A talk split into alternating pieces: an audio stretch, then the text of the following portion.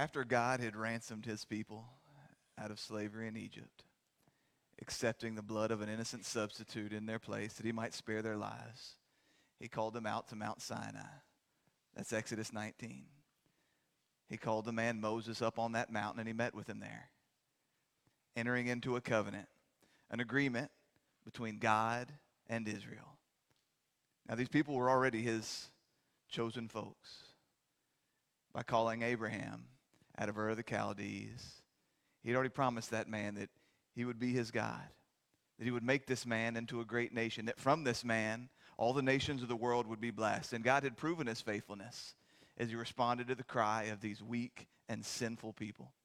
As they had cried out to God in slavery, and he showed up, showing himself to be mighty on their behalf, and then calling them out to himself, that they would be able to come and worship him there in the wilderness. So now, God, as he called this man Moses upon this mountain, he gave him a law, expressed to them the way in which these people were to relate to each other and all the nations that were around them, the way in which they were to represent him and his holiness to the world that was watching on. So he entered into this agreement, the way that they would uphold this covenant, the way that they would receive this blessing that God had for them. If they would follow after this law, God made these promises. Number one, that they would be his prized possession amongst all the earth, that he would be their God and they would be his people. Number two, that they would be a holy nation, a kingdom full of priests. That these people, they would have intimate access to God. Again, that they would represent him and his holiness to all the rest of the world. If these people would uphold this covenant, then they, among all people, they would find him to be a gracious and merciful king. They would find him to be quick to forgive, slow to anger, willing to extend mercy even in the face of their sin. Now, the condition for receiving these promises the condition for upholding these covenants. It was not sinless perfection. The standard was not based on these people's performance at all. In fact, it was based on faith, it was based on trust. This was a covenant of grace. God's grace poured out upon those people that he loved, those people that he had saved, and those people that in return loved him. The condition for upholding this covenant, it was not outward performance, it was inward affection. If you love me, you will keep my commandments. That was always God's standard. Those weren't just the words of Jesus Christ in his day. That was always God's standard. That if you have a heart that truly delights in God, you have a heart that truly cherishes him, you have a heart which truly longs to, relation, to be in a relationship with him, then you will not long after other idols. You won't chase after the ways of this world. Obedience will simply flow out of all that you are. And it's the major centerpiece to this covenant the major centerpiece to this agreement between God and his covenant people called Israel, we find a tabernacle, a place where God's presence would dwell. Now, of course, there's nowhere in all the universe that you can go to escape the presence of God, but there was going to be something special about this place. This was going to be the place where God's presence was most fully known, was most fully realized by these people, that he would come and tabernacle. He would come and dwell amongst them. A special place, a place of worship, a place of sacrifice, a place where God's people would present themselves before him, a place where they would come seeking forgiveness and receive assurance that he was still their God and they were still his people. And so Moses, as he meets with God in this way, he comes down from the mountain, his face glowing from the radiant glory of God. He presents to the people everything that God has said, and they all agreed, all that God has said, we shall do. The remainder of the book of Exodus is dedicated to the building of this tabernacle and the instruments that would be found there we read about the building of the tent, the courtyard, the laver, the lampstands, all the instruments that would be used there in this temple. And then as the Holy of Holies is constructed, and then the ark, and then the ark, it is brought into this place. And then we read this after Moses has completed his work, Exodus 40, verse 34, then a cloud covered the tent of the meeting. That is the presence of God. It covered the tent of the meeting, and the glory of the Lord filled the tabernacle. The glory of the Lord the visible manifestation of his infinite worth, his infinite value, his unending majesty. It so filled this place, this tabernacle, this place where God chose to dwell with this people, not because they were the greatest, not because they were the best, not because they were the most faithful, but because God is a God who chooses. He would dwell in his glory in this place, in this tent. Some 480 years later, after the people had taken hold of the promised land, there was relative peace in Israel and the nation it was united. God would allow King Solomon, the son of David, he would allow him to build a temple, a place that would replicate and replace that tabernacle, a place where God would now dwell with his people there in Israel upon a mountain, Mount Moriah. There was a place there which David had purchased. And now his son came and he built this magnificent structure. Again, all the instruments that would be there, just, just a magnificent temple to the Lord. And then again, the ark is brought in. It's placed within this new Holy of Holies. Solomon offers up a prayer of dedication. And then we read 2 Chronicles 7 1 through 2. Fire came down from heaven, and it consumed the burnt offering and the sacrifices, and the glory of the Lord filled the temple and the priest could not enter the house of the Lord because the glory of the Lord had filled the Lord's house. Again, the glory of the Lord, the visible manifestation, proof not only of his presence, but of his unending, infinite worth. It so filled this place where God would dwell with his people that no one else could even enter in. We know, of course, about the curtain that would then stand between man and God's glory. Because if any man were to enter into the glory of God, he would be struck dead. It was only once a year when the high priest could enter in offering a sacrifice on behalf of the people. The glory of the Lord was found in that place. It would remain there on Mount Moriah for nearly 400 years, despite the people's faithlessness despite the fact that they would not uphold the covenant, despite the fact that they lusted after foreign women, despite the fact that they offered sacrifices to idols, to gods who were not gods, despite the fact that they showed that they despised this God who had loved them so deeply, God would continue to stay in that place. His glory manifest in that place. And yet he would continue to warn them. He would continue to speak to them through the prophets. He would say, Yes, I am a God of steadfast love. I am a God of abounding grace. I am a God who will continue to dwell with you, you sinful, adulterous people. And yet, I will not allow my name to be blasphemed among the nations forever. See, God was raising up a people called Babylon. Babylon was closing in upon Israel. They were going to conquer, they were going to capture, they were going to destroy not only Jerusalem, but this temple. God warned the people of this, and yet they would not repent. They would not turn away from their ways. They believed falsely that somehow they were safe. They continued to recite to each other, This is the temple of the Lord, the temple of the Lord, the temple of the Lord. They believed that they could hide behind the glory of God. They believed because they were the people of the law, because they were the people that had the temple, because God had chosen to dwell there, that there was no way he could allow this horrible thing to happen. There was no way that they could fall. There was no way Jerusalem could fall because God's glory was trapped there in that place. And yet God continued to warn them that this was not the case. Then we find a prophet named Ezekiel. He'd already been taken away into Babylon. He was sitting there by the Chebar River, and God granted this man a vision of his glory. A terrifying and bizarre scene the glory of God, not only in the way in which it was manifest before him, but in the reality that the glory of God was no longer trapped there in the Holy of Holies. In fact, you could not trap God's glory in any one place.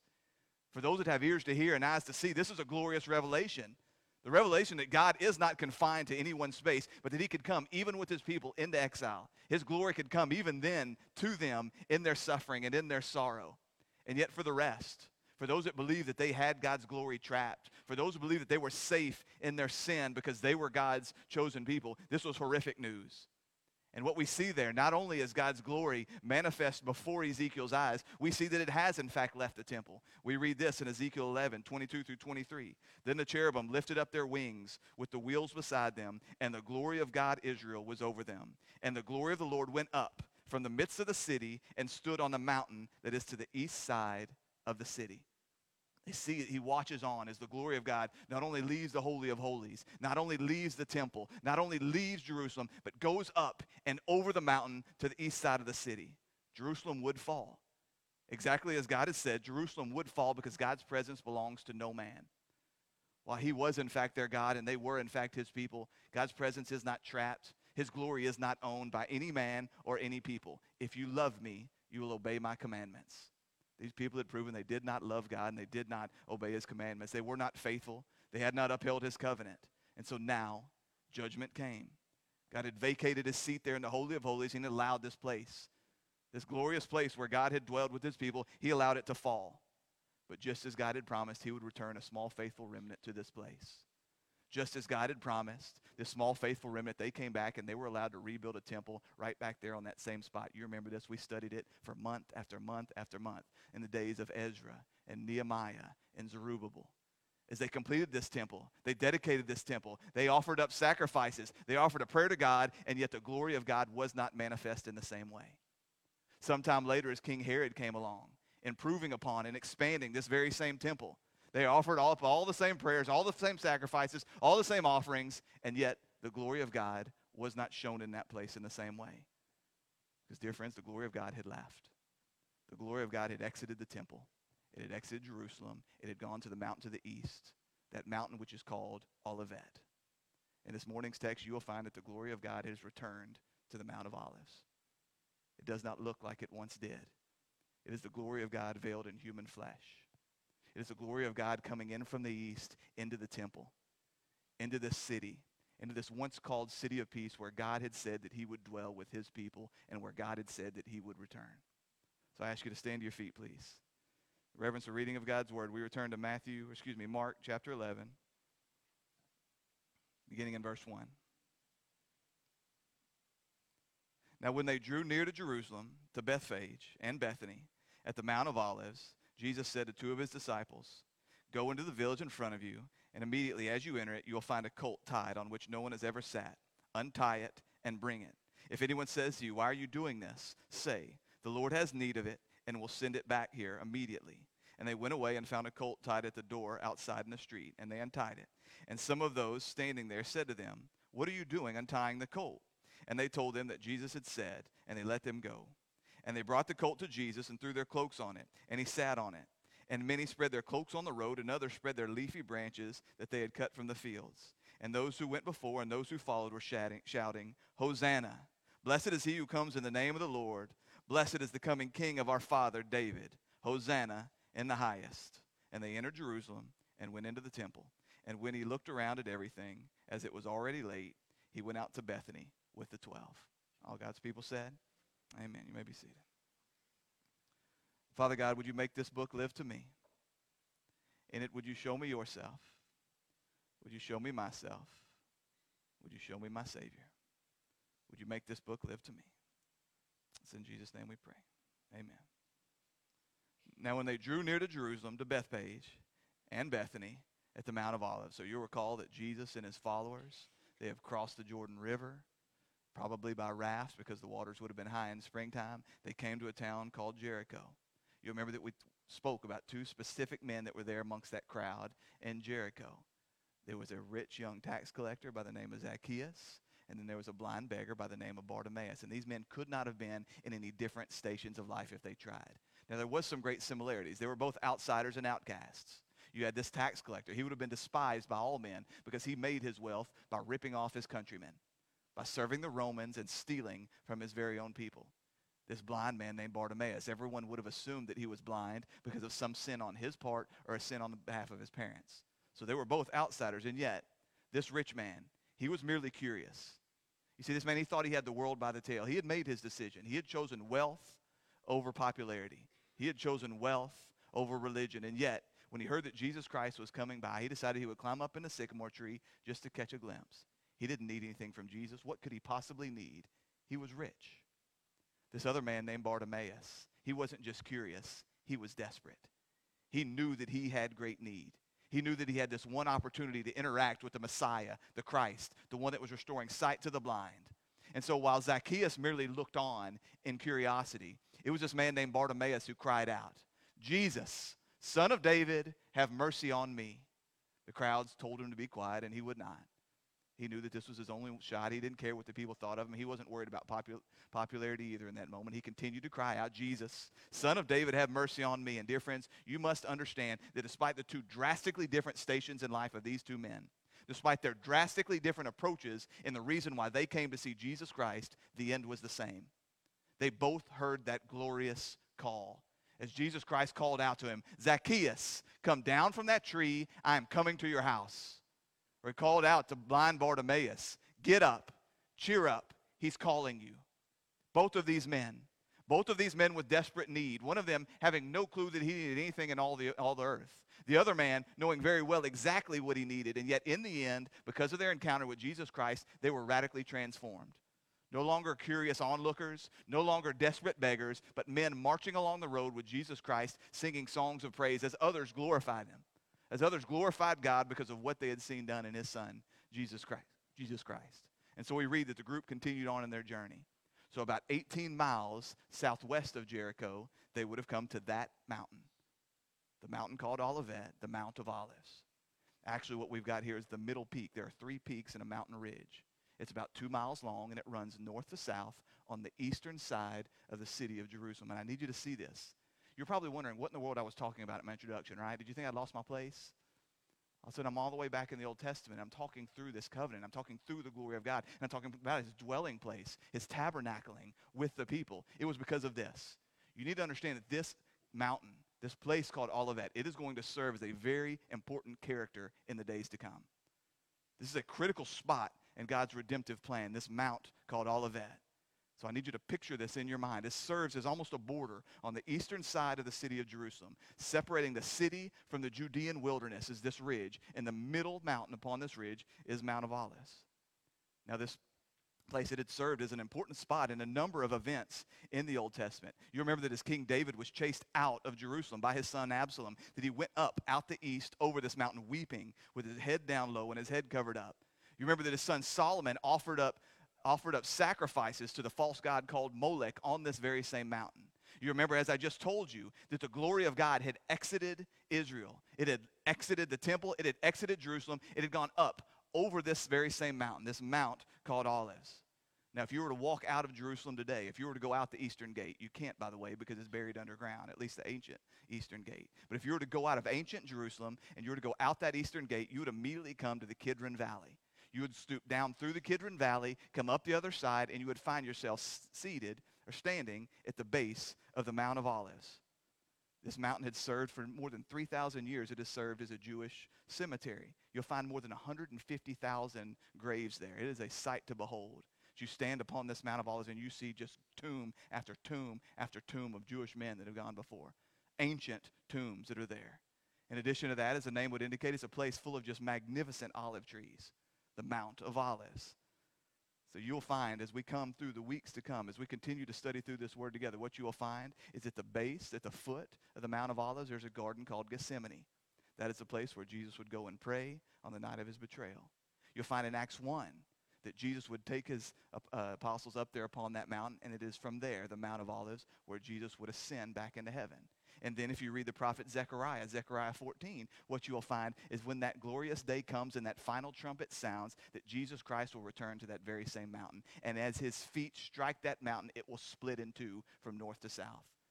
Dear friends, I cannot overstate to you the importance of Mount of Olives in the weeks to come, in the days to come, and in our months to come as we continue to study through this word. You're going to see it playing almost as another character in this story. This mountain is going to be very critical. On the backside of this mountain, what you'll find is a small town called Bethany.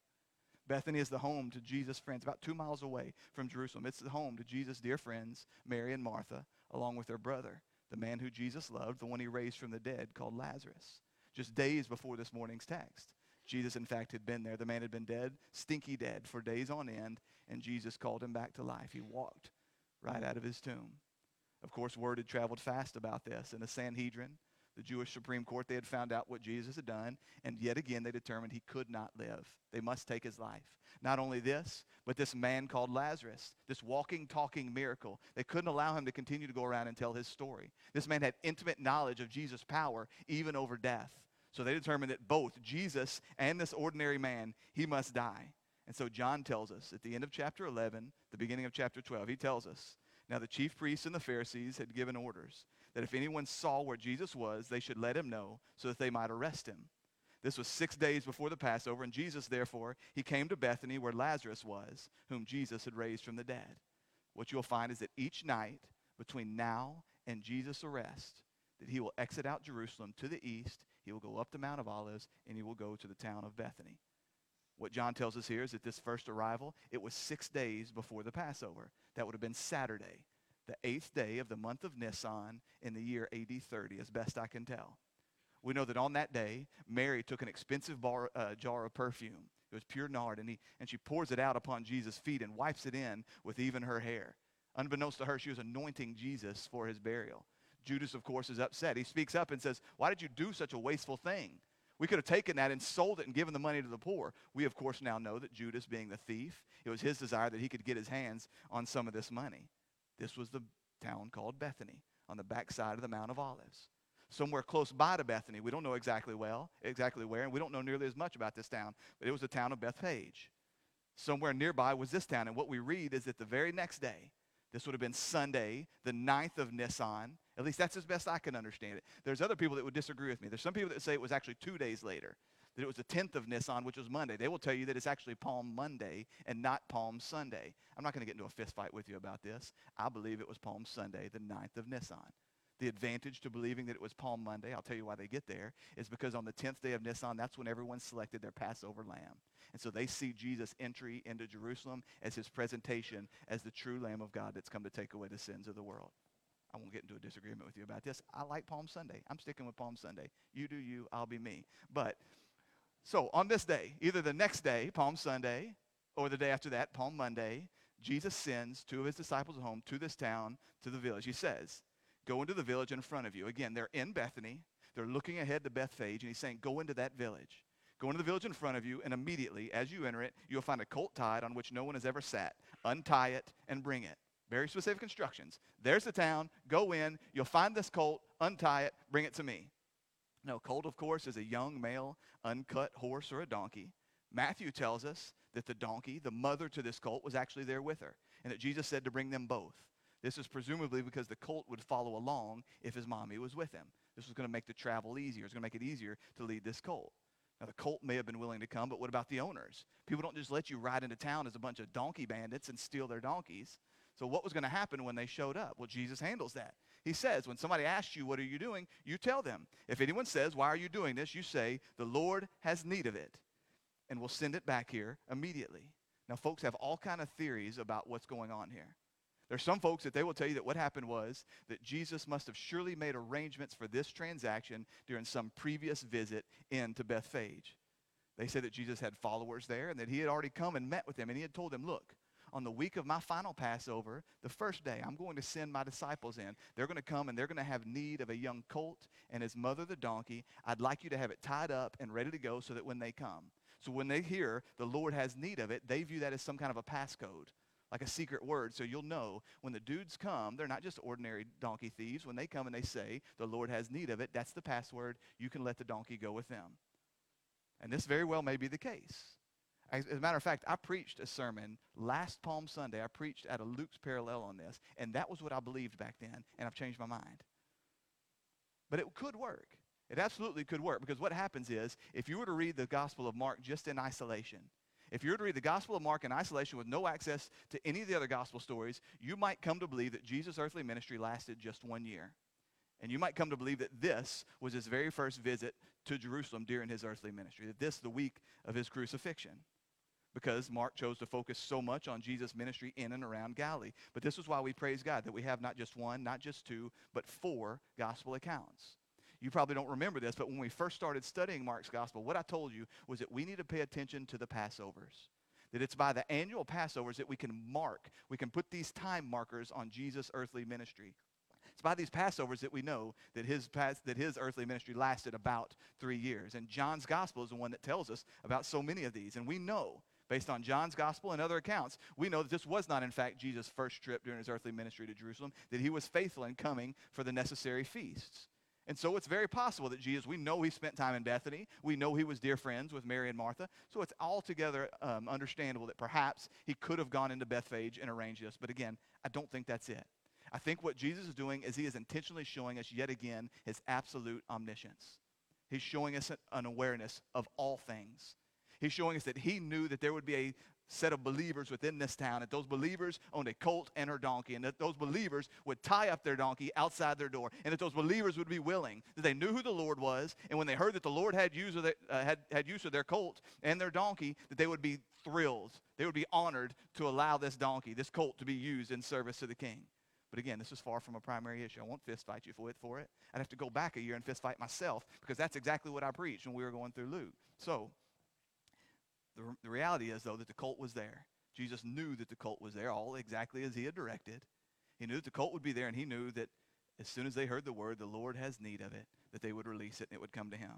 So Jesus, he sends the men, men ahead to secure the colt, the colt of a donkey, one that's never been sat upon. Why? Surely there's some significance here. Jesus was a fit enough, young enough, healthy enough young man. He could have marched into Jerusalem just like all the other Passover pilgrims. We never read about him riding on a donkey or any other animal previous to this. So surely there was some significance about why Jesus would call this colt. And Mark, Matthew tells us why. He says that this took place to fulfill what is written by the prophet. That's the prophet Zechariah. This took place to fulfill what was spoken by the prophet, saying, Say to the daughter of Zion, Behold, your king is coming to you, humble and mounted on a donkey, on a colt, the foal of a beast of burden. Daughter of Zion, that is Israel.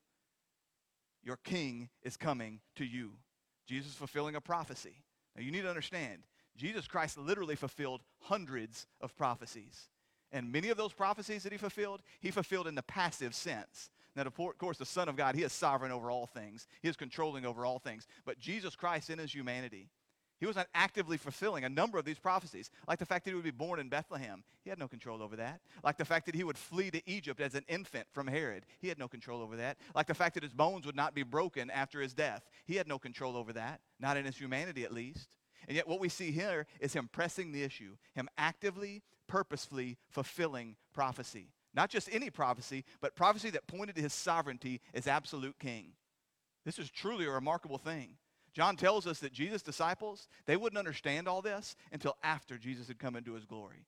They wouldn't understand this in the moment. And surely they stood on this day absolutely bewildered and perplexed because Jesus had worked so hard to keep exactly this kind of thing under wraps. All throughout Jesus' earthly ministry, he was calling people to silence whenever they recognized who he was. You think about the demons that he would confront, and they would cry out, What have you to do with us, Jesus of Nazareth? We know that you are Son of the Most High. And he would tell them, Shut your mouth. The leper that he would clean, would, he would cleanse. The leper, of course, was on fire, ready to go tell everybody about this Jesus Christ. And he commanded that man to be silent. When Peter confessed that Jesus was the Christ, he sternly warned him not to tell anyone.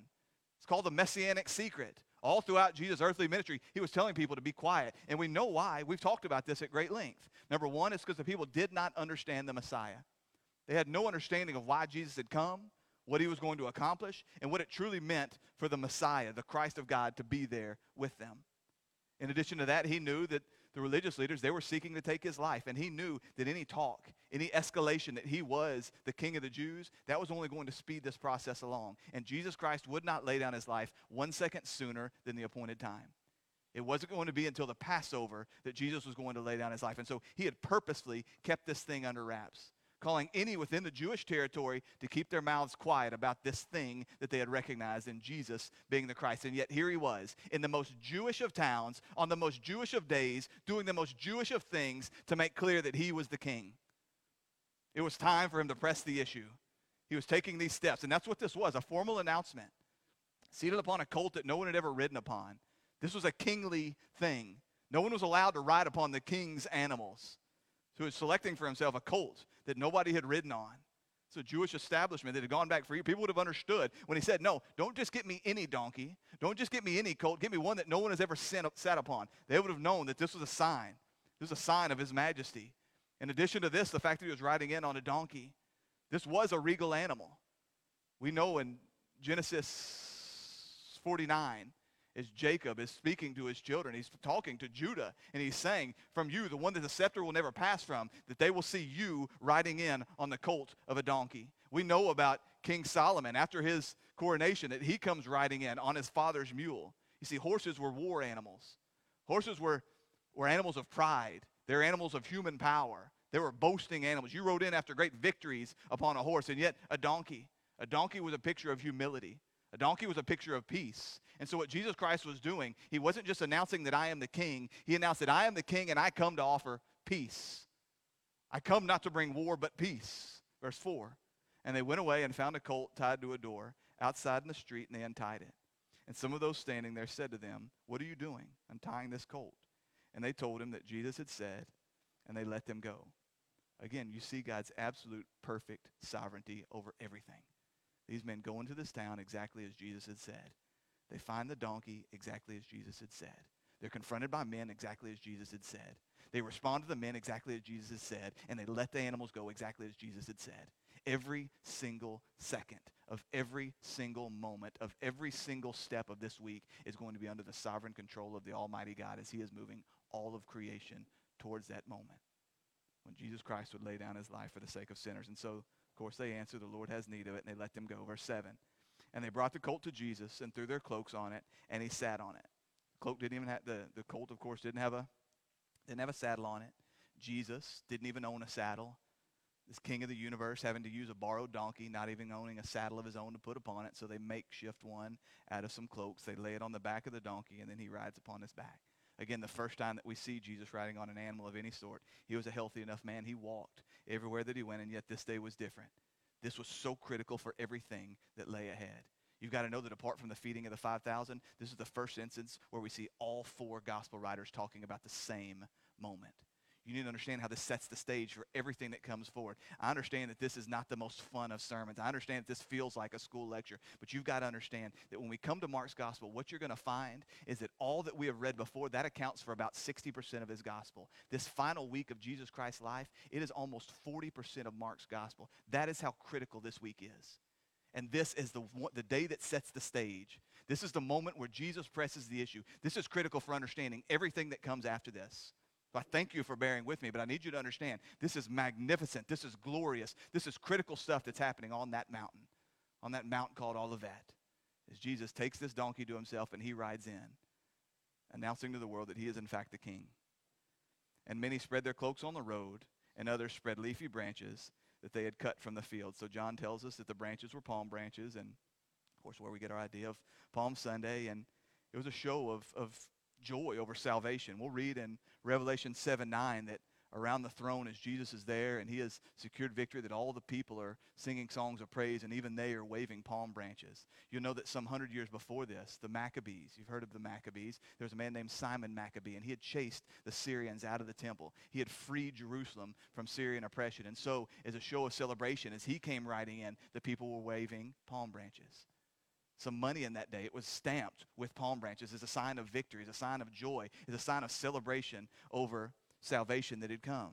In addition to this, as these people were taking the things, the cloaks off their backs, and they were laying them down on the road, this was a show of submission.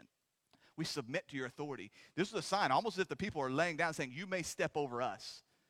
You die if a donkey steps on you, I reckon. And so instead of laying down in the road themselves, they take the cloaks off their back and they lay it down. They're saying, We submit to you. You are our king. You are our sovereign. You are our ruler. You are our master. And so we take even the coats off our back and we lay them on the ground so that your donkey can walk across it. This is a show from these people that they were worshiping, they were celebrating, they were submitting to Jesus Christ as King, and at the same time, they had absolutely no clue what they were doing.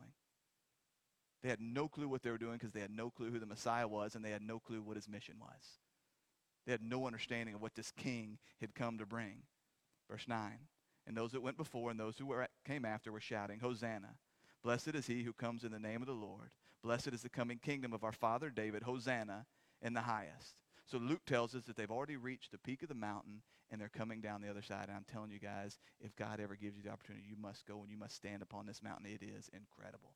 As you stand upon the Mount of Olives and you look and all of Jerusalem is laid out before you and you see the Temple Mount and you see where David's palace was. And I've just got to imagine in that day, this place was buzzing with hundreds of thousands of pilgrims coming into Jerusalem for the Passover. And in addition to that, there was this buzz in the air that perhaps the Messiah, this Jesus Christ, could be the Messiah, the one sent from heaven, the one to come and set us free. It's an anticipation of all of this as Jesus and this throng of people come over this mountain and are looking down upon the city of peace. They're looking down upon Jerusalem. They're looking down upon this city which God has chosen, this place in which his glory had dwelled.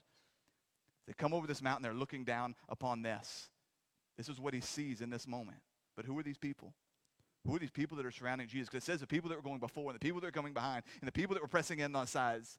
I imagine it was hard to spot Jesus. That's why Zacchaeus climbed the tree, right? It was hard to see Jesus in this mass of people. But who were the people?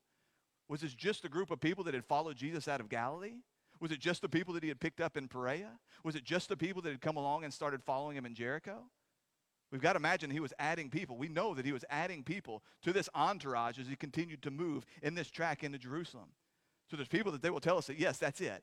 It's whoever Jesus crossed the Jordan River with, whoever he came out of Jericho with, those are the only people that were with Jesus on this day.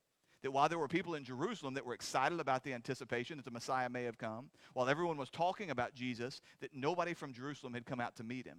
And so, because of this, what they say is that the group that was with Jesus on this day, singing Hosanna, praises to God, they would not be the ones that were calling for his death on that day. They would not be the ones yelling out, crucify him, that these were two very separate crowds. But I don't think this can be right. If we look in John's gospel, John 12, 12 through 13, he says this The next day, a large crowd had come to the feast. They heard that Jesus was coming to Jerusalem. So they took branches of palm trees and they went out to meet him. Seems to me these were people that were already in Jerusalem. They heard that Jesus was coming, so they took palm branches and they ran out there to meet him. John seems to confirm this. He goes on in verse 17. The crowd that had been with him when he called Lazarus out of the tomb and raised him from the dead, they continued to bear witness. The reason why the crowd went out to meet him was that they had heard that he had done this sign. So the Pharisees said to one another, You see that you are amounting to nothing. Look, the world has gone after him. The whole world had gone after Jesus. The people from Galilee were going after Jesus. The people from Perea were going after Jesus. The people from Jericho were going after Jesus. The people that had come into Jerusalem for the Passover, they were all coming out to see this Jesus. All of them for different reasons. Some of them just wanted to see a miracle. Some of them wanting to test and tempt Jesus. Some of them hoping that he would fail. Some of them true worshipers. And yet, in the end, this crowd will be the very same one calling for his death just days later because the hearts of men, particularly the hearts of fickle men or, or unregenerate men, are very, very fickle. We're quick to turn away when Jesus doesn't meet up to our expectations. We're quick to turn away when he doesn't fit into our own paradigms. This was the very same crowd that would be calling for his crucifixion. But on this day, they cried out, Hosanna Blessed is he who comes in the name of the Lord. Blessed is the coming kingdom of our father David. Hosanna in the highest. Hosanna. Originally, it's a plea for help. Hosanna. Save us now. Deliver us now. There's perhaps no greater call in all the world. This would at first appear to be like blind Bartimaeus crying out from the side of the road, Jesus, son of David, have mercy on us. This would seem to be the very same call as they cry out, Hosanna. In Hebrew, it's Hoshiana. It's translated as Greek as Hosanna. And it's translated into English as Hosanna. We didn't get very original with that one. We just stuck with it, right? Hosanna. It's save us now. We plead. Save us. Deliver us. Bring us salvation. But we know that they had more in mind than that because they would continue on. They would continue on reading from Psalm 18, excuse me, 118. This was part of the Hallel. You remember, every time we talk about the Lord's Supper, we talk about the Passover, we talk about how the Jewish families, they would have gathered together and they would have sung the Hallel. Psalm 113 through 118, remembering God's deliverance as he called the people out of Egypt and looking forward to his ultimate deliverance. But as they cry out, not only save us, Lord, but blessed is he who comes in the name of the Lord, you see the sense of assurance that the salvation has come. Those of you that join with us on Wednesday nights as we read through the Psalms, you'll notice that King David has this absolute assurance of God's salvation. That within the very same breath, the very same psalm, he'll be calling out for salvation. He'll be calling out to God to rescue him from his oppressors. And then the very next sentence he'll, be, he'll say, and thanks for doing it. This absolute assurance that God is going to do the thing that he has asked him to do. This very strong assurance that God will be faithful, that he will be the rock of refuge. And so the people, they have this sense. They're not just crying out, God save us. They're saying, God save us, and thank you for this one that you have sent to save us. The problem is, they had no idea what he had come to save them from. They believed that they were just like King David. They believed that because of their lineage going back through Father Abraham, that they were among God's people, that they were the ones that were coming to be saved from the evil oppressors called the Romans. So they cried out on this day. They were saying all the right words. They were doing all the right things. They were waving the palm branches. They were laying down their cloaks. They were crying out, Salvation comes in this wine. They were reciting scripture and songs of prayer. This outward sign of submission. Sounds like a worship service, doesn't it? Singing all the right words reading all the right scripture, holding themselves in all the right posture. And yet you'll notice what they're crying out for is the coming of the kingdom of the Father David. They had their eyes fixed on an earthly kingdom. They believed that Jesus was coming to bring a military clash. They anticipated a political uprising. They believed that the problems were out there. They didn't see the reality of the donkey. They didn't see what this represented. They didn't see that he wasn't coming bringing war, but that he was bringing peace. They didn't understand all of Jesus' predictions that this victory would be won by his rejection, by his persecution, by his trial, by his beating, by his death, and by his resurrection. They had no idea that this was not a coronation. They had no clue that Jesus' coronation would not come until his resurrection and his ascension, when he would sit at the right hand of his Father, when he would be given a name above every other name when he would be given a dominion, a kingdom that would never waste away. They had no concept on this day the way that all of that would come. And so they cried out, believing that Jesus was coming to set them free from the outsiders. Dear friends, they had no idea that on this day, Jesus Christ wasn't coming to receive a crown, he was coming to pick a fight. This was a provocation.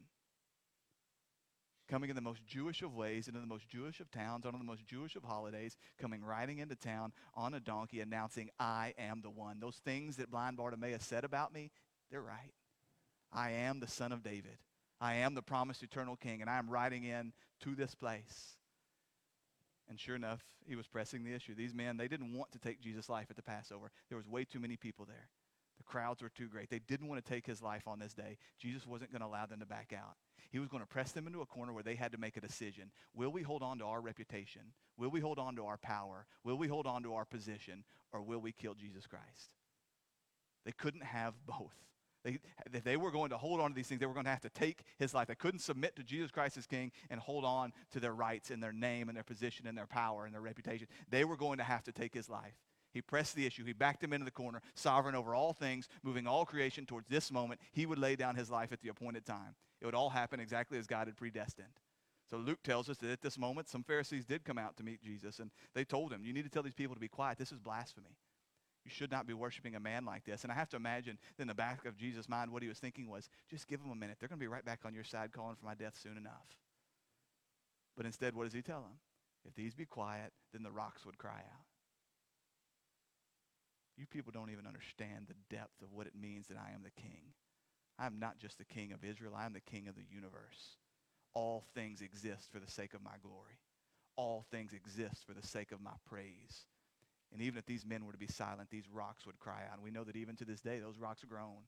All of creation groans for the return of Jesus Christ in absolute power, when no longer is his glory shielded by a veil of human flesh, when his glory radiates through all the earth, and there is no longer need of a sun because Jesus Christ is the light. When Jesus returns, all things will be made well. Even to this day, these rocks groan for the returning of Jesus Christ. And so he said, No, I will not tell these men to shut up. So the crowd, they continued to sing. And again, they had no clue. They were too hardened. I talked before about the reality that so many people, they come into a place like this and they sing songs of, of worship, and maybe they sing them beautifully, but the reality is it's no different than a three-year-old singing a love song. You don't know what you're talking about. You have no clue who it is that you claim to worship. You're just singing songs. You're just saying the words, but your heart is so far away from me. You pay service to me with your lips. You pay service to me in your posture, but you know nothing about me and you know nothing about my kingdom. That's where so many of these people were. Because deep down in their hearts, what they were really singing was, Praise you, Jesus, because you have come to destroy the enemies of God, having no idea that apart from Jesus' sovereign work, they were all enemies of God. They longed for Jesus Christ to come and wipe all evil from the earth because they believed that the Romans were evil. They believed the outsiders were evil. They believed that all their problems were out there. And so they longed for Jesus Christ to come and deal with them, having no idea that there was not a one of them that was righteous, no, not one having no idea that every single one of them was an enemy of God. Not a single one of them had been reconciled with God until Jesus did this thing that he had come to do. These fools, they believed that because their lineage pointed back to Father Abraham, because they had their traditions and their ordinances and their own man made laws, they believed that surely they were right with God. So again, they, they cried out to Jesus, expecting him to wipe out the Romans, to wipe out the outsiders. And yet Jesus had been warning them over and over and over again. The problem isn't them, the problem isn't, is you. The problem isn't out there, the problem is in your heart. You must understand that unless I do this supernatural thing, unless I reconcile you to God by the pouring out of my blood, unless I cleanse you from the inside out, you will find that if I come and I wipe this world of all evil, there will not be a one of you left. You are the evil ones. They had no idea. So that when Jesus Christ came offering peace, they didn't want peace, they wanted war, but they had no idea what team they were on. They wanted Jesus Christ to come and wipe out the enemies of God, and they had no idea where they stood. So surely there were some true worshipers in that group. Surely there were some that God had given eyes of faith and ears of faith, and they had seen the glory of Jesus Christ. Even some that hadn't been upon that mountain with him. Even some that hadn't been there when he pulled back the veil to his flesh. There were some that are in a position like us. We don't see the visible glory of God in this place, and yet, as we behold the face of his son, Jesus Christ, as we look upon the face of Jesus Christ and we see the radiance of the glory of God, we are driven to our knees in worship, right and true worship. That's the only basis. It's not being swept up with the crowd. It's not hoping Jesus is going to do some stuff. It's not being able to sing pretty songs. It's not having the right posture. It is eyes which have beheld the glory of God in the face of Jesus Christ and falling down to your knees and recognizing apart from you and your perfect work, I would be your enemy. Apart from you choosing me and calling me out of darkness, when that day comes that you ride in on that war horse, that's what David read about. When that day comes that you ride in on your war horse, swinging your sword, fire in your eyes, your robe dipped in the blood, you pressing down the wrath, pressing down the winepress of the fury of your wrath, you must know that on that day you would all, every last one of you, be destroyed. They had no clue. They had no clue that this was all what Jesus had been pointing towards. And so they cried out like a bunch of stupid children these songs, and they didn't know what they were singing, yet they said all the right words in the right way with the right posture. Sounds a lot like the rich young ruler. Worshiping Jesus just as God had appointed them to do, but having no idea. And yet Jesus Christ, knowing all the rejection that lay ahead, as he rode in, this wasn't a celebration for Jesus. He knew with great sorrow what lay ahead. He knew the torment of this week that was ahead of him, and yet he continued to ride on. I imagine that he, he heard these things, and we know, as a matter of fact, we know that it broke his heart because Luke tells us that as he drew near and Jesus lifts up his eyes and he beheld the city that was before him, we know that he wept. Jesus cried for the very same people that were going to be demanding his life just days later. The very same people that cried out songs of praise to him today, that would be crying out, crucify him days later. For their sake, Jesus wept. We read this.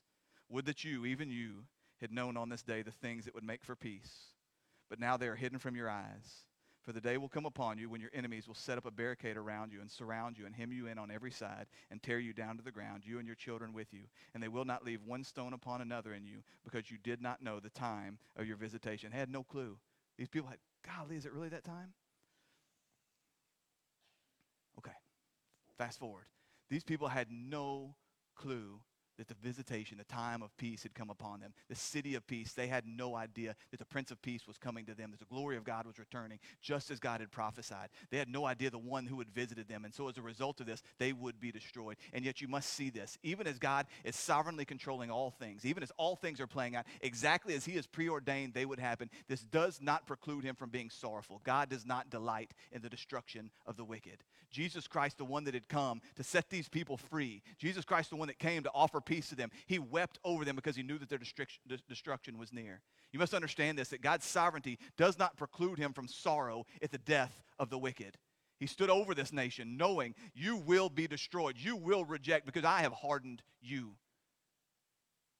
This will all play out exactly as God has ordained. We praise him because of this. We know that it's because of this that Jesus Christ's life was taken. We know that laid down his life. We know that because of this, when Jesus Christ was resurrected, the gospel is made available to us, the Gentiles. This gospel would have never reached us had God not done this thing. And yet, Jesus Christ wept on that day. And then we see as he rides in, it is late, everyone else abandons him. Kind of an anticlimactic end to this entire story as Jesus Christ rides in and the crowds are gone. We don't know where they went. Did they get scared? Did they get sleepy? Did they get tired? We don't know. We know that they pulled away. Jesus Christ enters into his temple and he surveys the place and he looks around. We know what's going to happen. He does not like what he sees. And yet Jesus Christ comes in, the glory of God returning to the temple of God exactly as God had said, and yet they did not recognize it. They did not understand it. They did not see it because it was not what they had expected. And yet Jesus Christ, the Son of God, full of the glory of God, walked into this place. He looked around. He stood all alone after weeping over these people that would be destru- destroyed because of their rejection of him. He walked into that place, surveyed, turned around, and went right back where he came from.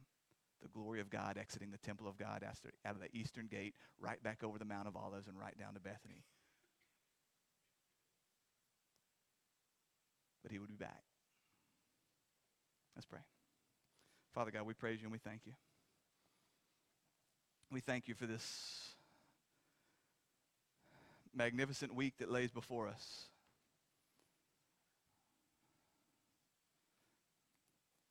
We thank you for, that all, for all that Jesus Christ endured on our behalf. We thank you for the promise not only of his atoning death, but his powerful resurrection.